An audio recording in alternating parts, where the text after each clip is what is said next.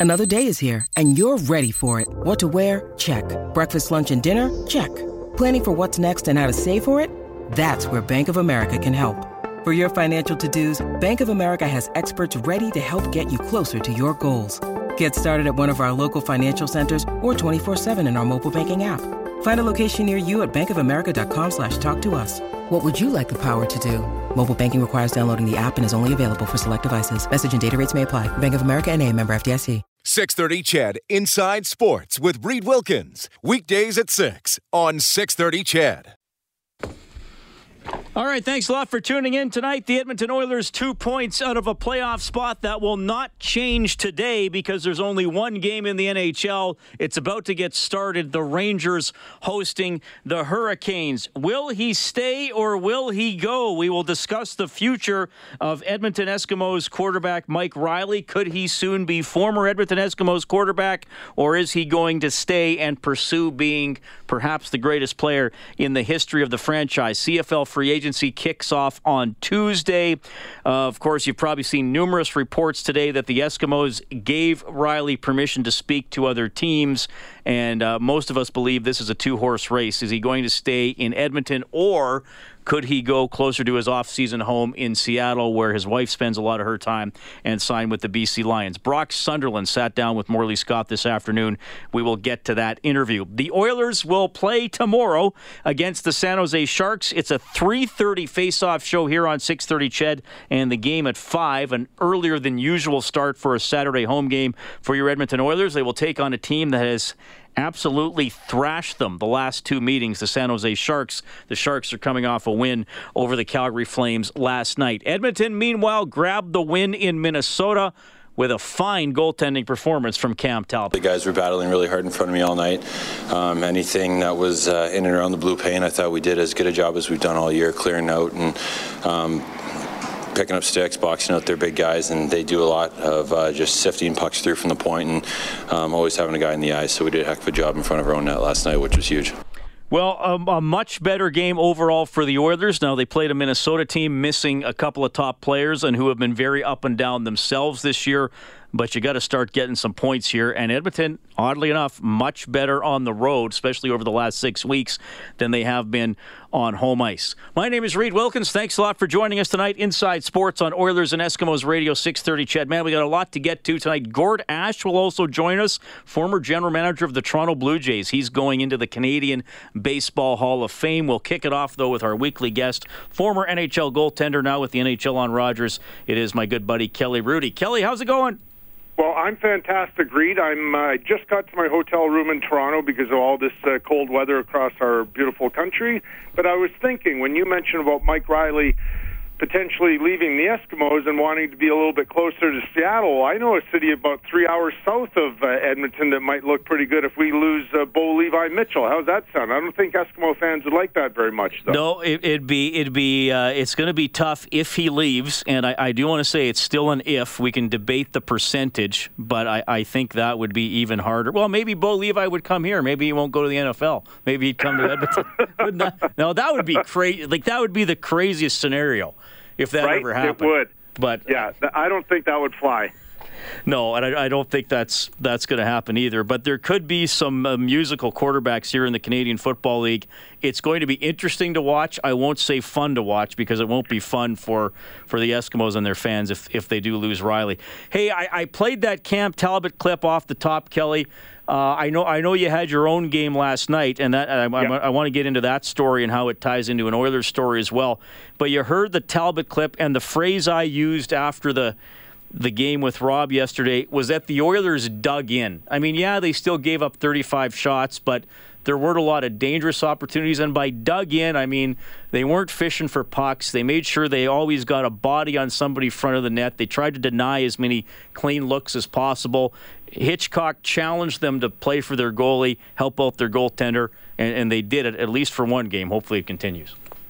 Yeah, and you're right. I had my own game, and we'll talk about the Sharks in a minute, I'm sure. But uh, I just watched the highlights of the Oilers game, and that's exactly what I thought. Some nights you get more shots, but they really aren't uh, as dangerous. And uh, as he said, the guys were digging in for him, and that's a great feeling, especially when you you're trying to earn back their respect because. Uh, I'm not talking about the pull itself, but I'm talking about the fact that he didn't come back out to the bench uh, after being pulled with still over 14 minutes left. And I understand he apologized and he was very remorseful about doing that uh, because he should have been. There's uh, there's no reason why you should go to the uh, the dressing room for the entire time. And uh, he he learned his lesson. He made a mistake. We all do that.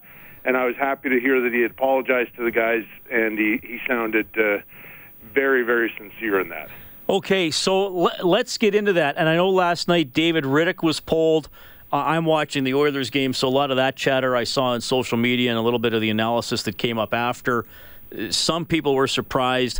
The game against Chicago, when Talbot got pulled, he played good for two periods. Uh, the Oilers didn't play well in front of him. The the goal that he got pulled on probably should have counted for goalie interference. So I wonder shouldn't have counted for goalie interference. So I wonder what Hitch would have done if if it hadn't accounted. And he kind of shot Hitch a glance as he went down the hallway, and, and then as he said, he, he stayed in the dressing room and apologized for it later. So you've lived that, Kelly. That is that is so public. You, you know, if a player gets benched, you might not notice for five or ten minutes. A goalie gets pulled. That's in front of eighteen thousand people. So, how do you look at the reactions to getting pulled? How did you handle it? Okay, so there are many uh, different angles to, to take this uh, approach. When you know, okay, so first of all, you mentioned he played so well for two periods. Then his team is terrible. Uh, he gives up three more, I believe, and then he's yanked. And you know, some there's some, and, and I heard Hitch say something, uh, same as Bill Peters last night, saying there, he's looking for a reaction from his team. Well, why embarrass me, the goalie? If I'm the guy that I've actually played quite well, why are you doing that to me? Do some do something else that's uh, just as dramatic uh, or drastic with your uh, your skaters. I mean, I don't understand why coaches often say that. That I'm just trying to get a spark out of the guys or give them you know, something else, a, a different feel. And, you know, why does the goaltender always take the brunt of it? But having said that, there are, you know, I don't know how many times I was pulled, but I'm sure it was plenty. Uh, and I can tell you, most often I deserved it, and I knew it. And I, I could feel it getting away from me, and so I was never disappointed at the coach for making that decision. Uh, the only times that I, and I wasn't ever disappointed, I was always accepting of it and or I was furious with the coach because I felt I didn't deserve it. And so instead of going down the tunnel into the dressing room and giving Hitchcock a slight glance, my idea would have been to sit on the bench and stare at the guy for a while and let him know how mad I am at him for making that decision because I didn't feel like I deserved it. And so I would have approached it that way. Um, and, you know, we've talked about this before, Reed. Uh, one of the things – when you have great trust between uh, you and your coach. And when I had Barry Melrose, he and I had a real strong connection. And if I got off to a poor start, and perhaps maybe in the first period I let in three or four, and I could feel it coming, I'd go into his, his room right after the first period and say, "Don't you ever think of pulling me." And then it puts the onus back on me, and I better be lights out from that point on. So once you get a good rapport, good relationship, that can happen. But I wouldn't suggest it happens often because uh, I don't think too many guys would have the sort of relationship that Barry and I had. Well, that's interesting that that you had the relationship that could do that. I, I mean, there's got to be there's got to be a risk there, though, right? That it's going to lead to distrust or even uh, an argument behind the scene. I mean, or sometimes you even yep. see guys chatter, not chatter, but like they'll mouth off at each other right on the bench after a, a goalie gets pulled. Oh, totally. And you know what? That isn't necessarily bad. I mean, uh, you want competitive people, and if you're going to do something like pull a goaltender, if you're going to bench a guy, I would expect that there's some sort of reaction, and I would be really disappointed in myself or a teammate if if he's in that situation and he does nothing, and it's just like, oh well, you know. Um, you know, I'll give you another example of the other way, though, and it just occurred to me now. So I'm saying that I think that that's you have to be that way. But I learned a couple of years ago uh, when John Gibson, uh, in fact, the year that you guys played Anaheim in the playoffs, in the first round, John Gibson got lit up in one of the games. Yeah, game versus six. Calgary. Oh, versus Calgary. Sorry. Okay. Laughing and having the greatest time um, on the bench. I couldn't believe it. But you know, maybe that's the proper attitude. Maybe not putting so much pressure on yourself. So when you were pulled and you're sitting there on the bench, did you want to be left alone? Did you, or did you like guys to come up and say you'll get the next one, Kelly, or like how? What's the best way to treat a pulled goaltender? Well, I like sincerity. So if if I had a real good relationship with a guy, for instance, one of the, my favorite guys of all time would have been Tony Granato, and he had a really good feel. He, he knew when to come over to me and tap me on the pads, or uh, you know, pat me on the back or do something. And he also knew when I was fuming and that I didn't want anybody to come over to me. So, uh, but you have to know your teammates, and uh, I didn't ever like guys that you could tell they they pat you on the uh, tap you on the pads, but they don't really mean it. So, you know, you play with a whole bunch of different guys, and and goaltenders do have a lot more pressure on them. So each guy handles it a little bit differently. So you have to really know your goaltender as well. Kelly Hrudey joining us on Inside Sports. Of course, we have the Oilers and the Sharks tomorrow on 6:30. CHED, the game will start at five. San Jose beat Calgary last night 5-2. The last two games against Edmonton have been 7-2, and the game before that was 7-4, and that flatters the Oilers. It was 6-1 halfway through the third period. San Jose's good. That's an understatement, uh, yep. Kelly. Uh, I, I, mean, actually, Rob said last night on Overtime Open Line after the Oilers game that he thinks San Jose will finish first in the Pacific. He thinks they're going to pass Calgary. Give us your thoughts on the Sharks, maybe a bit of a look ahead to tomorrow. Well, they are uh, a really deep team, and I'll give you an example that really blew me away. Uh, I covered them, I think, about three weeks ago no, it was about uh, five weeks ago when it was uh, New Year's Eve, in fact, in Calgary. And uh, I thought, boy, that uh, Tomas Hertl is a heck of a player, but I didn't know he was going to be this dominant. So he is uh, centering their uh, what you're going to call a second line.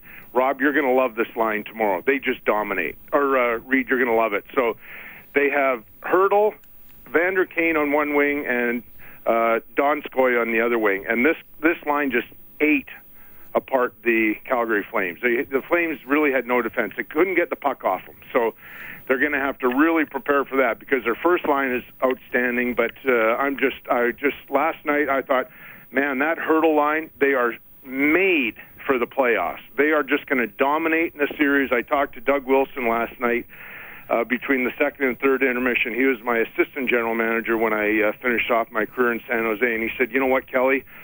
Whoever we put with Hertl, they start playing their best hockey of the season. So if it's not Kane and Donskoy, like they had Joe Thornton on there for a couple shifts last night too, uh, everybody just excels, and uh, oh boy, they're so hard. They're going to be so hard for the Oilers to shut down."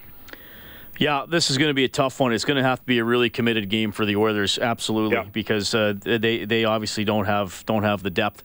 Hockey Day in Canada for Rogers tomorrow. What's your assignment, Kelly? You, uh, you on air for like 14 hours in a row, or what's going on? You know what? Because I'm just doing the studio show in Toronto. No, I've got a pretty easy day. Pretty much. Uh, uh, normal. I do have we do have one hit that's a little bit earlier, but uh, when I used to be on site, um, that was you know that was a marathon. That was like doing Olympic Games where you just seem like you're never in your uh, hotel room. You're always at the rink. But I'm not complaining about that. Uh, Hockey Day in Canada, uh, when I used to be on site, uh, that was the one weekend I always circled in my calendar. Reed, I'd look at it, I'd see where we're going, and I would just sort of plan that whole sort of week getting ready for it because it was so great. We went to so many cool places that I would not have ever been, and you get to see the community. You see how the hockey rink is really the fabric of the community. Everybody goes there to watch their son or daughter play hockey, and everybody visits with each other. They have coffee. They're not dropping off kids and rushing home. They they really hang around the rink, and uh, it's a real cool feel. It's going to be a great day. Kelly, thanks for checking in. Always love your perspective. Thanks for filling us in on what happens when a goalie gets yanked out of the net. Enjoy tomorrow. We'll talk again next week. Okay, thanks, Reed. Talk to you soon, bud. Bye. That is Kelly Hrudey, our weekly guest here on Inside Sports. Love having him on the show. You can chime in tonight, by the way, by calling 780-496-0063. You can also text 630-630. Don't forget, some guests on Inside Sports get gift certificates to Northern Chicken. How would you like brunch Northern Chicken style? Buttermilk biscuits, sausage, gravy, and smashed potatoes. Sundays from 11 a.m. until 2. Visit northchickenyeg.com. Coming up after the 6:30 news, Eskimos general manager Brock Sunderland. This is Inside Sports.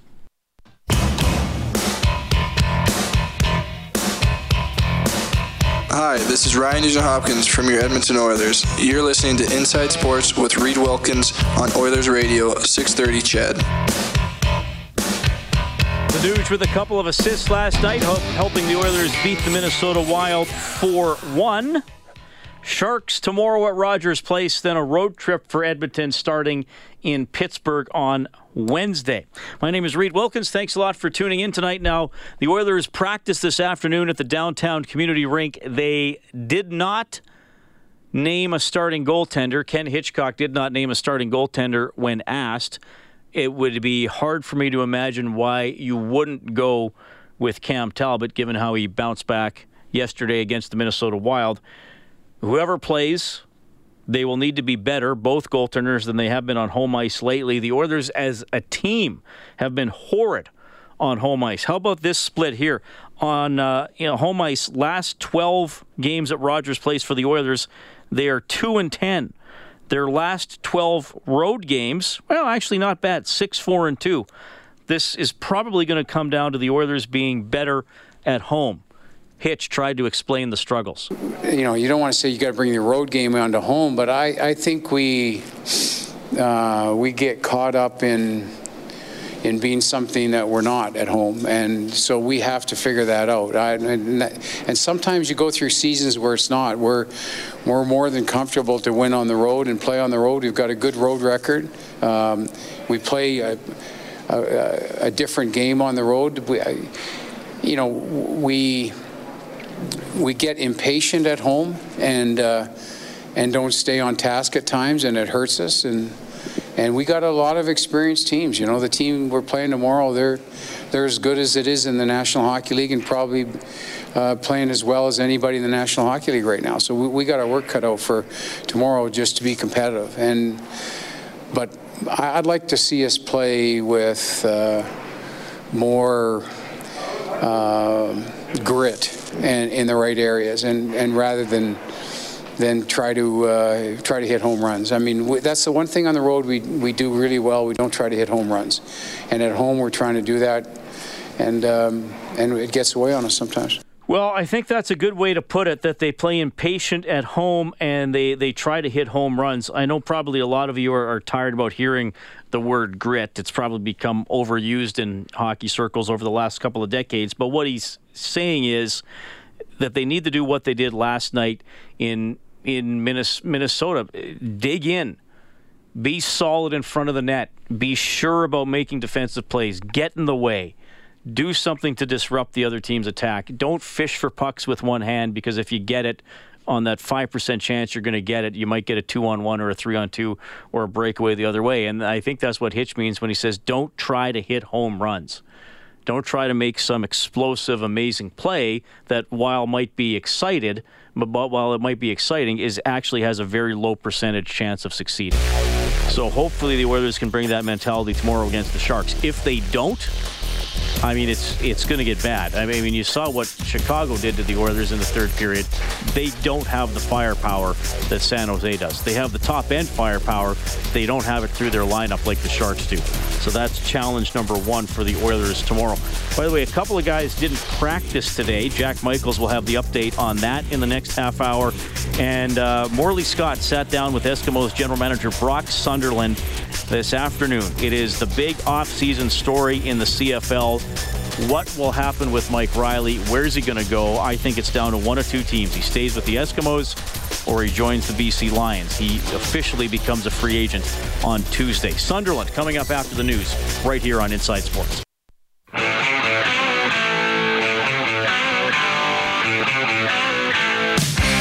This is Cam Talbot from your Edmonton Oilers, and you're listening to Inside Sports with Reed Wilkins on Oilers Radio 630 CHED.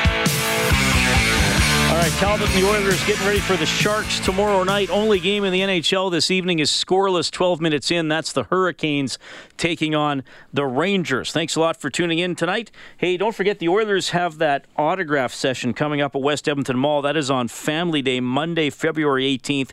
It'll be between 1 and 3 in the afternoon. You can have one item autograph per player, whether it's something that you bring or a player photo supplied at each table. Now, I should tell you this, though, there are some different rules for Connor McDavid because I think he might be in demand for something like this. So find those out by going to wem.ca slash Oilers, W-E-M.ca slash Oilers. The autograph session at West Ed, 1 to 3 on Monday. The mall's going to open at 6 a.m. if you want to get in there and line up. Okay, your quarterback. Will he still be your quarterback?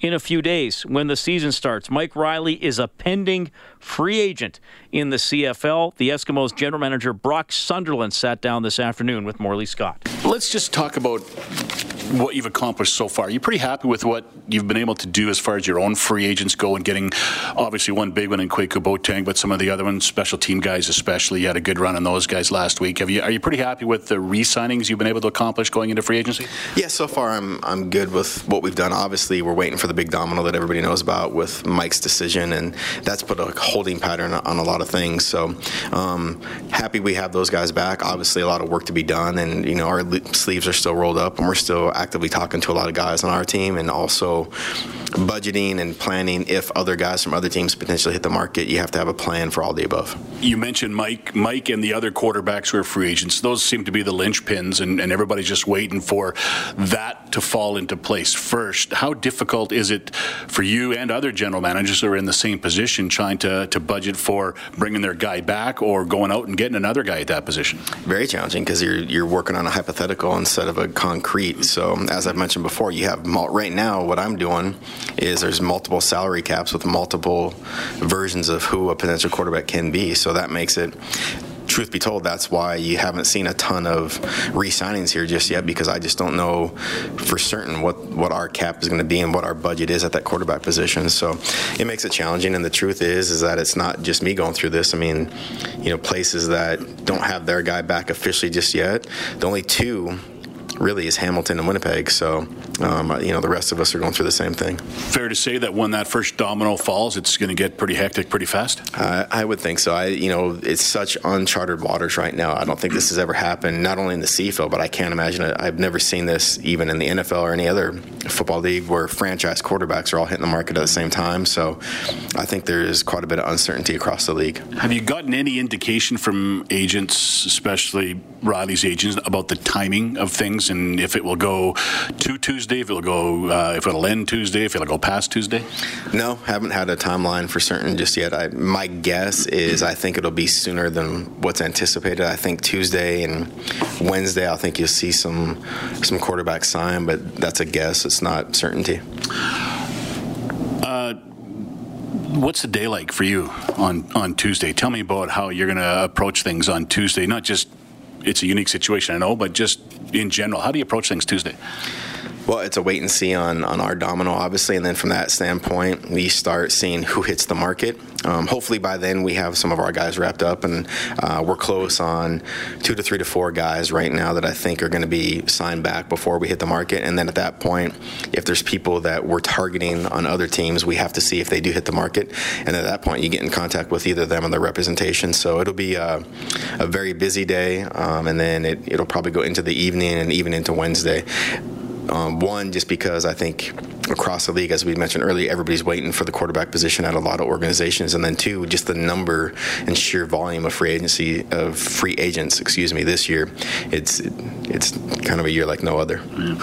Fair to assume that if uh, you do sign Mike Reilly, you'll be less active in free agency, and if you don't, you might be a little bit more active. Yeah, very fair. Um, I think if if Mike is here, then um, you know I I'll just say it that it's very obvious less money to go around. If Mike isn't here, then um, we're probably going to be very active targeting some our own guys and also potentially players from other teams if they do hit the market. And you're still talking with Mike? Yeah. Yes, still it's still in contact with uh, his representation. And uh, and I guess you just you're everybody's in a waiting pattern right now till Tuesday, right? Waiting, a holding pattern right now, and and just you know I know this. He has all the information. I've been to Seattle twice to see him, uh, once by myself, and then once with uh, Coach Maas and Jordan Maksymic. So you know I feel very confident Mike has all the answers he needs from us at this point. If he doesn't, he'll circle back. Um, and as I mentioned earlier, it, it won't be a scenario where we're outbid because I've literally told their their camp name your price. I imagine you've gone over the list of free agents, and is this like, uh, for lack of a better phrase, like a fantasy draft kind of? You just kind of rank your guys. You know where you need help, and you kind of rank the guys that are available, and say, okay, that's the guy I'm going to call first. That's the guy I'm going to call second. Yeah, I think every team approaches it a little bit different. I, I stack the board similar to how we do the draft is we go position by position and then we stack every guy and then we slot our own guys in there as well so we stack them and say how do we compare um, when you're evaluating professional football players to other pros you go is he better than equal or less whereas in college drafts you're looking at the potential of a player so this one's a little easier because you just evaluate them you say do we have better or are other guys better than what we have and then you go from there so we stack by value and overall grade at each position and if the time comes on Tuesday where other guys are available then we look at it, and then you put a value to it. So we say we think he's, you know, just a position here. We think this guy is the best middle linebacker in the league. This is what I think the value is.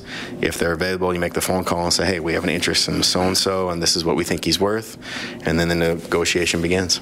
I have this vision in my head of nine general managers standing, sitting at their desk with their phone in front of them, and when the clock hits 10 o'clock, they pick up the receiver and dial agents. Is that what it's like, basically? Yeah, yeah, it's pretty fast and furious. I mean, that's actually pretty accurate accurate is it's um, nonstop. The phones are very busy, and um, oftentimes you're on the phone getting texts from another agent, and you know sometimes who, players who do represent themselves are actively calling, and it's a little bit of all the above. It's it's uh, it's hectic. Are you are you doing this by yourself, or does Jason get involved with this as well? Does he make some calls? Does he reach out to players who are free agents as well? Jason gets involved, and then our new director of player personnel, David Turner, was up here for about ten days, and we evaluated every position and stacked it uh, the way we saw accordingly. And we have Jason involved. Jordan Maksymic lives here.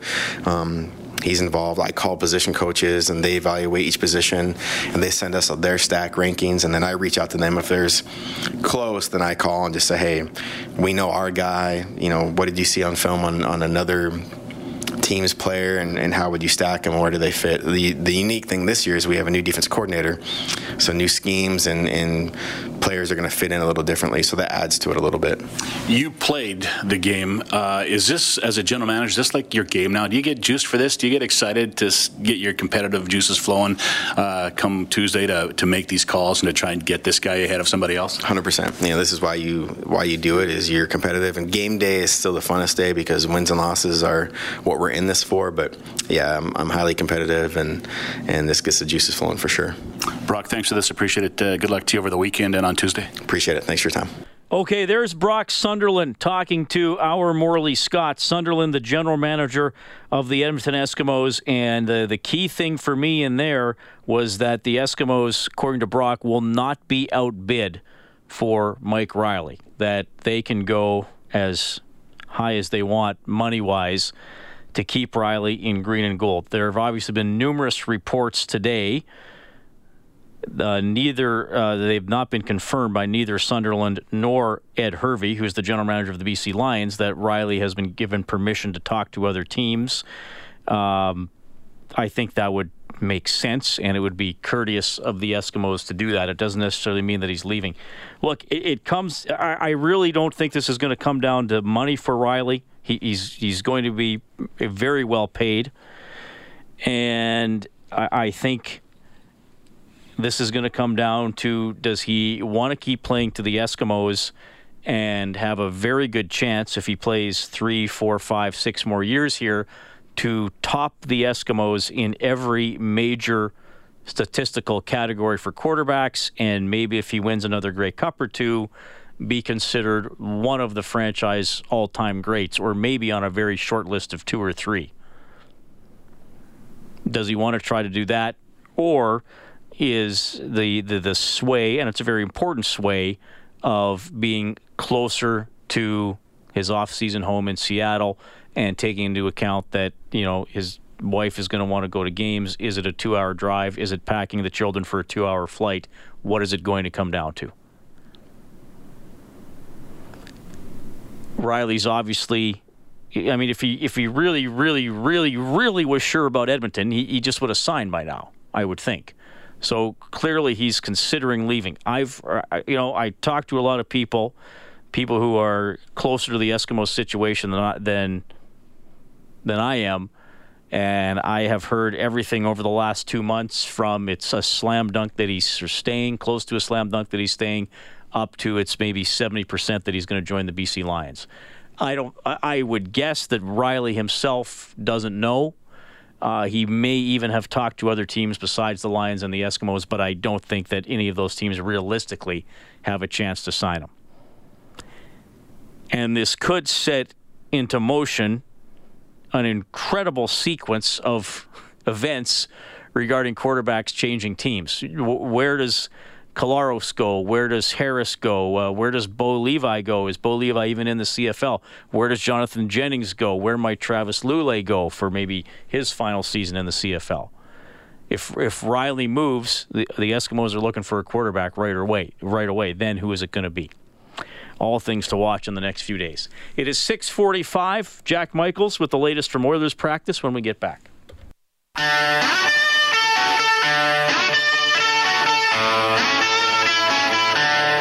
You're listening to Inside Sports with Reed Wilkins on Edmonton Sports Leader, 630 CHED. Now that is an excellent guitar riff.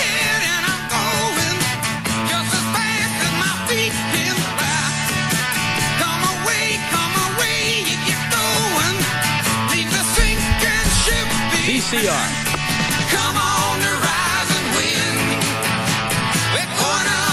Great stuff, Kellen. Now, are pro wrestlers allowed to use popular songs for their intros? Uh, the licensing is a little different than it used to be, but back in the 80s, they used to do it all the time. All the time. But the Ultimate Warrior, he had some. Yeah, well, Ultimate Warrior stuff instrumental. Was, was, that composed by somebody? That, that was composed by a guy by the name of Jim Johnston. And this is amazing. Wrote, you know this. He, he wrote all of the music for WWF for all of the stars back in the 80s and the 90s. So, like, you know, Ultimate Warrior, Bret Hitman Hart's theme, Shawn Michaels' theme, so on and so this forth. This is amazing that you know that. I'm actually impressed. There's an amazing couple of podcasts out where they've done interviews with the guy and his stories on how he wrote the music and that stuff. It's just incredible. He's a fan of the Beatles, believe it or not. Oh, nice. All right. Oilers practice this afternoon at the downtown community rink. It was a 2:30 practice, much later than usual because they got in late last night after beating the Minnesota Wild. Jack Michaels was there. Jack, welcome to Inside Sports. How are you doing? Always a pleasure, Reed. Thanks for having me on.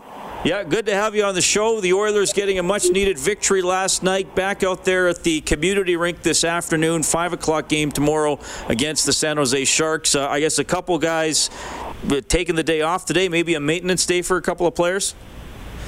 Yeah, I mean, there be more to it than that. I mean, obviously, Russell was sent careening into the goalpost by Jason Zucker in last night's Minnesota game. Uh, you know, Jujhar Khaira, we've seen him miss the odd day. I, you know, he might be a little bit banged up. Matt Benning left a shade early. So I think there are some guys that, you know, it was a physical game in St. Paul, and uh, I think some guys might be feeling the effects. I think there will be some game time decisions uh, for Saturday's still against the San Jose Sharks. But, you know, you said a much needed win, absolutely. Uh, and, and especially considering whom the opponent was.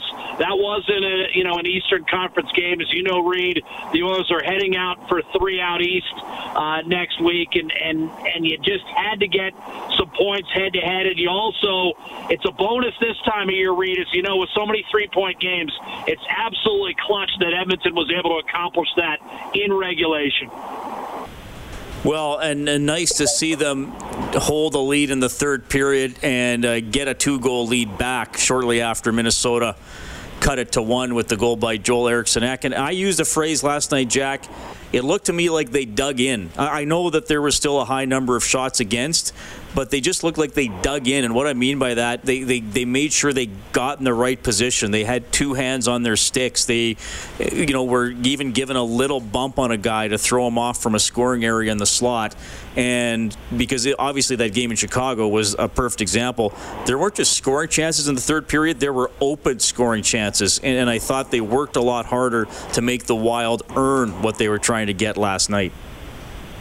Well, and there were open scoring chances in Philadelphia as well. I, I thought the Oilers' third period against Minnesota resembled the third period they played in Montreal, where were it not for a puck handling error by Mikko Koskinen, and I think Edmonton, you know, breezes through the final five minutes much the way they did the first 15 of the third period against Montreal. I really felt like, it, and you mentioned the shot clock, I thought it was extremely deceptive. I actually thought Minnesota's best chances, they didn't even hit the net on. I mean, Eric Ek had a couple of sitters in the hash marks and missed the net by nine miles, and and I really felt like the shots, and I think they were 36-23, not indicative of the flow of play at all, in my opinion. I I felt like for Cam Talbot, that was not necessarily a physically taxing game, and I think it's a credit to the Oilers. I really even that even a couple shots in tight. I know they scored on one in tight but a couple of them were like ricochets that kind of trickled in on Talbot and that he was able to cover. I really didn't feel like they had much going in front of the net at all last night in St. Paul. Oilers play-by-play voice Jack Michaels joining us on Inside Sports. He'll be calling the game tomorrow, five o'clock against the San Jose Sharks. Okay, Jack, we had this discussion three weeks ago before the game against Calgary, and uh, you know I've been really worried when the Oilers go up against a higher tier team. You know they've done well, they've had ups and downs, but they've been in more games against teams around them or beneath them in the standings. Hasn't gone so well against you know teams who are top two or three in their divisions.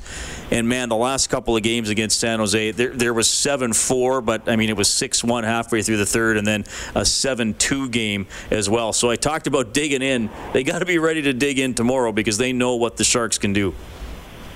Well, they trailed 7 2 in both of those games you mentioned, Reed. I mean, you're absolutely right. The last two haven't been close. Edmonton has not been in San Jose's class. I just have a feeling this one's going to be different. Number one, I think there's a very good chance Erik Karlsson is going to miss Saturday night's game. I, I don't think he's going to play. So I think you know the Sharks. You know how it how it went for Edmonton in the short term without Oscar Klefbom. You know they were able to kind of withstand. I, look, Karlsson's in another league, but I think that might you know catch up to San Jose at one point, and I, especially you know at home with McDavid and Draisaitl back together. You know Tim Heed, Radim Simek. These are guys that have had good seasons filling in and are and are to you know going to be promising young players, but you know, ultimately they're not Erik Karlsson, and it's hard to replace. As as we found out in Edmonton earlier this year, it, it's hard to replace 26 to 28 minutes, let alone uh, you know the, the the skill that Erik Karlsson brings. So. Uh, Edmonton is going to be in tomorrow night's game. The one area that San Jose is going to have an advantage in, you know, at this particular point in the season and probably moving forward over the next year or two is the balance. I mean, the Sharks have Timo Meier sitting at 19. He's going to be their fifth 20 goal scorer. Only Calgary has four in the rest of the NHL. And they've got, I think, seven or eight guys clustered right around 50 points, Reed. You talk about depth on offense and whack-a-mole offense and depth in scoring and secondary scoring. No one in the National Hockey League, including Tampa Bay, including Calgary, no one does it better than San Jose. That's where the Sharks have a decided edge tomorrow night. All right, Jack. Appreciate you checking in, buddy. I'll see you at the rink tomorrow. Sounds like a plan, Reed. Jack Michaels, play-by-play voice for the Edmonton Oilers on 6:30 CHED and the Oilers Radio Network. Well, Sharks are good. Oilers have not done well against them. Well, they did beat them in overtime a couple of months ago. My worry pants are hiked up as high as they have ever been for that game tomorrow. Like to my eyebrows. I'm having trouble seeing because the band, the waistband of my worry pants is in the way. It's going to be a tough one. Hey, this is going to be fun. We're going to have Gord Ash on the show when we get back. Former GM of the Toronto Blue Jays. He's going into the Canadian Baseball Hall of Fame. And this week's 630 CHED MVP is a swimmer who is. With threats to our nation waiting around every corner, adaptability is more important than ever. When conditions change without notice, quick strategic thinking is crucial. And with obstacles consistently impending, determination is essential in overcoming them. It's this willingness, decisiveness, and resilience that sets Marines apart. With our fighting spirit, we don't just fight battles, we win them. Marines are the constant our nation counts on to fight the unknown. And through adaptable problem solving, we do just that. Learn more at marines.com. 90 years of age. You'll meet Kathy Crawford a bit later. 630 CHED Inside Sports with Reed Wilkins. Weekdays at 6 on 630 CHED.